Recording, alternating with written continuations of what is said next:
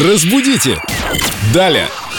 А вот и Виктория Полякова, наш культуролог, знаток русского языка. Выходит на танцпол Эльдо Радио. Виктория, доброе утро! Доброе утро, ребятки. Да, у нас замечательная музыка. Я, кстати, ни разу не видела, как танцует Семен Зверев. А вообще было бы интересно, чтобы он станцевал от печки, например. Ох, я бы на это посмотрела.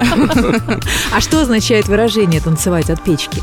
Сейчас это выражение означает начинать что-то сначала. А я думала, означает, что Семен теплолюбивый, если танцует от печки. Прямо Ну, Он не так с- любит юг.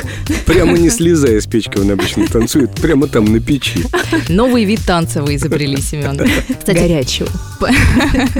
произошло это выражение из произведения «Хороший человек» писателя Василия Слепцова. Там главный герой вспоминает, как его учили танцевать. Эти танцевальные па у него ну, совершенно никак не получались, и учитель ему снова говорил, ну, давай снова танцуй от печки, просто потому что она находилась там, и, В соответственно, чтобы... танцевальном зале. Да, да, чтобы было достаточно пространства для танцев, нужно было вернуться снова к печке и танцевать от нее. Так и получилось такое выражение «танцевать от печки», значит, бери начало, начинай сначала. Мгм.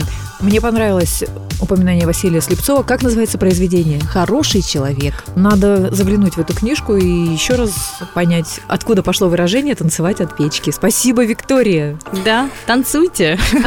Ну, а я как-нибудь обязательно станцую и выложу в сторис в инстаграме Эльдо Радио, чтобы увидели не только прекрасные Лена и Виктория, но и все остальные наши слушатели. Всем Ждем. же интересно, наверное, А Ждем, правда? Эльдо С Зверев! нетерпением. Вы так всех заинтриговали.